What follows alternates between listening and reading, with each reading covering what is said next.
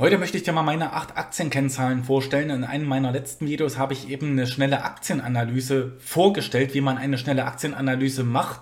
Und da habe ich eben gesagt, es gibt bei mir eben auch acht Aktienkennzahlen, die ein absolutes Must-Have sind. Und jetzt wurde eben gefragt, welche acht Aktienkennzahlen sind denn das? Und heute möchte ich euch mal meine acht Must-Have-Aktienkennzahlen vorstellen. Ohne diese Kennzahlen kaufe ich eine Aktie nicht, wobei es da auch immer Variablen gibt, aber das werde ich euch jetzt eben alles erzählen. Also, die erste Aktienkennzahl ist das KGV. Das KGV sollte bei mir unter 20 sein. Da geht's also mal los, aber eigentlich eher oder lieber sehe ich das zurzeit in ähm, KGV von unter 10. Ja, in KGV von unter 10 mit einem Wachstum von 5% ist für mich super, aber auch eben in KGV, wie ich eben sagte, unter 20 ist völlig in Ordnung, wenn das Wachstum stimmt. Aber wenn ich jetzt zum Beispiel sowas sehe wie eine Meta, also eine Facebook-Aktie, die hat jetzt zum Beispiel so ein KGV von 15 oder 17 mit einem 9er, also mit 9% Wachstumsrate. Da muss ich sagen, das ist für mich alles nicht ganz so attraktiv. Ja, äh, wenn ich dann auch noch Free Cashflow zu Marktkapitalisierung sehe und so weiter, ja, äh, ist das alles so als Value-Investor noch nicht so mein Ding, muss ich ganz ehrlich so sagen, ja. Also ein 15er und 17er KGV alles klar, kein Problem, aber dann muss eben auch die Firma richtig stark wachsen. Peter Lynch hat eben mal gesagt, dass die meisten Firmen wohl bei einem KGV von 15 fair bewertet sind und das sehe ich eben auch so. Und wenn man dann eben davon ausgeht, dass eine Firma mit einem KGV von 15 fair bewertet ist, dann muss man natürlich noch mal ein bisschen unterhalb dieses KGVs gehen, um nachher irgendwie ein Aufwärtspotenzial zu haben, ja. Aber auch bei einem KGV unter 10 heißt das nicht, dass diese Aktie unbedingt Value hat. Weil ich habe jetzt zum Beispiel auch eine Aktie gesehen, eine Itochu oder so, das ist eine japanische, ein japanischer Lebensmittelhändler. Ähm, diese Firma hat zum Beispiel immer ein KGV von 7. Ja, und das heißt, die ist bei einem KGV von 7 fair bewertet, wenn die über, lange, über einen langen Zeitraum immer nur ein KGV von 7 hat. Ja, ähm, auch wenn ich sage, kaufen KGV unter 10, heißt das nicht, dass du dir ständig irgendwie oder nur Autoaktien ins Depot legen sollst. Das geht natürlich eben auch nicht. Also auch hier muss man diversifizieren. Auch hier gibt es Technologieaktien, die haben in unter 10er KGV. Auch hier gibt es eben Chemiekonzerne, die haben unter 10er KGV. Äh, Textilfirmen und so weiter und so fort. Ja, also du kannst in jeder Branche auch ein KGV unter 10, unter 20 kaufen. Ähm, dein Depot sollte dann deswegen trotzdem natürlich noch ein bisschen ausbalanciert sein.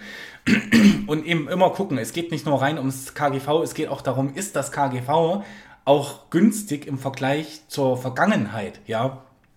Also wie ich das eben schon mal gesagt habe. Auch Graham hat dort mal gesagt, dass eben, ähm, dass man eine Firma unterhalb ihres drei Jahres KGVs kaufen sollte.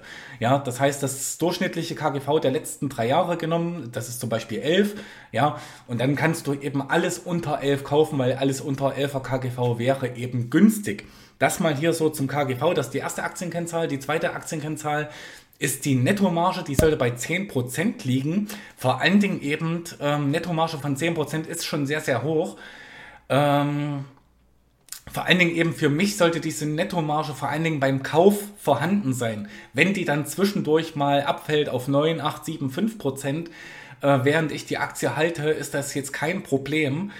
Aber ich will dann schon irgendwie beim Kauf auch mal sehen, die Firma kann eben diese Preise durchsetzen, kann eben ähm, ja, Stärke in Sachen Margen zeigen. Was eben auch ein ganz guter Indikator ist, ist eine Bruttomarge von 35, 40 Prozent. Ja, von der Bruttomarge geht eben alles aus. Von der Bruttomarge kann man eben noch Marketingkosten, Forschungskosten und so weiter ähm, damit ja einnehmen in diese Aktie oder da, da kann man, da ist dann eben noch Geld da für Marketing, Forschung und so weiter. Nur wenn du zum Beispiel eine Firma hast wie die Deutsche Post, die hat eine Bruttomarge von 12 Prozent, ähm, da ist dann nicht mehr sehr viel mit Marketing und da ist dann nicht mehr sehr viel mit Forschung und so weiter. Ja, und da weißt du auch bei einer Bruttomarge von 12%, da ist mit Nettomarge ist da nicht mehr so viel. Ja, ähm, da, da ist halt wirklich wenig Spielraum, wenig finanzieller Spielraum. Und wenn dann noch eine Dividendenrendite von 4% da ist, da ist ja überhaupt kein finanzieller Spielraum mehr in dieser ähm, Firma drin. Also ich hätte schon ganz gerne eine Nettomarge von 10%. Weitere Aktienkennzahl, Umsatzwachstum innerhalb der letzten fünf Jahre soll positiv sein. Nicht mehr und nicht weniger. Einfach Umsatz soll vor fünf Jahren sozusagen äh, geringer gewesen sein als heute. Das heißt, der Umsatz ist innerhalb der letzten fünf Jahre gestiegen. Aktienkennzahl Nummer 4. Gewinne sind innerhalb der letzten fünf Jahre gestiegen. Hier dasselbe Spiel wie beim Umsatz. Einfach ähm, die Gewinne sollen innerhalb der letzten fünf Jahre gestiegen sein. Der Gewinn vor fünf Jahren sollte eben niedriger gewesen sein als heute. Ja, also das ist absolute Basics einer Aktie, Umsatz und Gewinnsteigerung diese Basics hatte ich eben in diesen anderen Videos eben auch nochmal angesprochen, dass du bei den Aktienkennzahlen nicht das Rad neu erfinden sollst, ja. Und du sollst auch nicht diese Aktienkennzahlen, die ich jetzt hier alle sage, einfach so übernehmen und äh, das, das ist nicht richtig, das ist weder richtig noch falsch, was ich hier sage. Ähm, du musst halt einfach dein eigenes System machen und dein eigenes System finden. Dann die nächste Aktienkennzahl, Anzahl ausstehender Aktien soll fallend sein. Für mich ähm, hauptsächlich fallend innerhalb der letzten zehn Jahre, aber ich gucke mir auch immer immer die innerhalb die letzten, also auch immer die letzten drei, die letzten fünf und die letzten zehn Jahre an. Ja, das kann zwischendurch schon mal steigen, aber ähm, überwiegend sollte eben die Anzahl der ausstehenden Aktien fallen, ja, weil das eben mir als Aktionär zugutekommt. Sechste Aktienkennzahl, äh, Gesamtverschuldung zu Free Cashflow sollte kleiner als 6 sein. Ja, also das heißt, die Gesamtschulden geteilt durch den Free Cashflow sollte eben maximal 6 sein oder darunter. Das ist eine sehr, sehr strenge ähm, Kennzahl, das ist eine Verschuldungskennzahl. Das musst du dir eben dann selber ausrechnen, ja. Mit dem Cashflow-Statement und mit der Bilanz und so weiter. Äh, manchmal findest du die Zahlen eben auch so schon beim Aktienfinder oder so. Ähm, oder da ist es dann einfacher einzusehen. Auf jeden Fall, ähm, die Schulden sollten im Verhältnis zum Free Cashflow eben nicht so ausufernd sein, jedenfalls beim Kauf.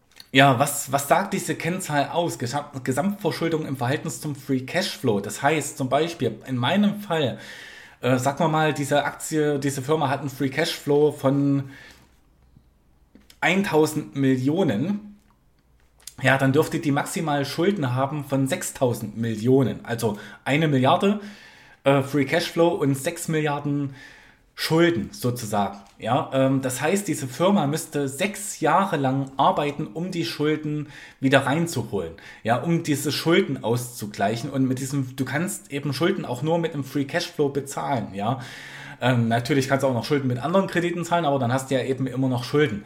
Ja, ähm, und dieser Free Cashflow ist eben besonders wichtig für einen Value Investor. Du kannst eben mit dem Free Cashflow, wie gesagt, eben schon Schulden zurückzahlen in der Firma, Dividenden bezahlen, Aktienrückkäufe bezahlen und so weiter oder das Geld reinvestieren in der Firma. Und ähm, ich möchte eben, dass ein hoher Free Cashflow auch noch für mich als Aktionär da ist, dass eben nicht so viele Schulden in diesem Unternehmen sind und dass wenn ich in diese Firma einsteige, dass die Firma trotzdem noch die Chance hat, noch weitere Schulden zu machen, noch weiterhin investieren zu können, auch mit Hebel, mit Krediten und so weiter. Ja, also ich möchte da nicht in so eine zu stark verschuldete Firma hineinlaufen. Ja, das ist das, was ich eben auch bei ganz vielen Dividendeninvestoren sehe, die 3, 4 Prozent Dividendenrendite haben. Ja, das sind die Firmen meistens zu stark verschuldet. Ähm, das ist mir alles ein zu hohes Risiko. Da nehme ich lieber Gesamtgewinn mit, da nehme ich lieber ein bisschen Dividende und Kursgewinn mit, ja. Das ist nämlich auch noch so eine Sache, dass eben ähm, Firmen sehr, sehr, also Firmen mit hohen Schulden sehr oft sehr schlecht performen. Und da bringt mir eben eine 4% Dividendenrendite eben auch nichts, ja. Also guckt euch eine Verschuldungskennzahl an, die euch gefällt. Ihr müsst nicht unbedingt das nehmen, was ich jetzt gesagt habe, ja. Ähm, guckt euch einfach eine Verschuldungskennzahl an. Das kann eben auch das Long-Term Debt to Equity sein. Ähm, das kann aber auch ein bisschen täuschen, ja. Also das Long-Term Debt to Equity könnte eben unter 0,5 also unter 0,5 sein. Das wäre eben sehr, sehr streng oder unter 0,9, ja. Aktienkennzahl Nummer 7, Free Cashflow. Growth, also Free Cashflow Wachstum. Auch hier wieder gucke ich mir die letzten drei, die letzten fünf und die letzten zehn Jahre an. Ähm, das heißt nicht unbedingt, dass der Free Cashflow vor 30 Jahren größer gewesen sein muss als heute, das muss es eben nicht sein, aber das Free Cashflow Wachstum sollte eben schon da sein. Auch hier wieder Free Cashflow könnte mir wieder persönlich zugutekommen und deswegen sage ich hier, ähm, ja, möchte ich eben im Free Cashflow haben overall, ja, also im Großen und Ganzen. Das KCV sollte eben unter 20 sein. Das ist eben, kann man so sehen, wie zum Beispiel das KGV, das PE-Ratio. Ähm, wobei ich halt ja eh aufs PE-Ratio gucke und wenn das PE-Ratio, also das KGV meistens unter 20 ist, unter 10 ist, dann stimmt das KCV eben automatisch mit. Also sehr, sehr oft ist das der Fall. Ja, und das waren eben mal meine acht Aktienkennzahlen. Wie gesagt, du musst das nicht so übernehmen. Ich übernehme dafür auch keine Haftung. Ja, du bist für deine Gewinne am Aktienmarkt selbst verantwortlich.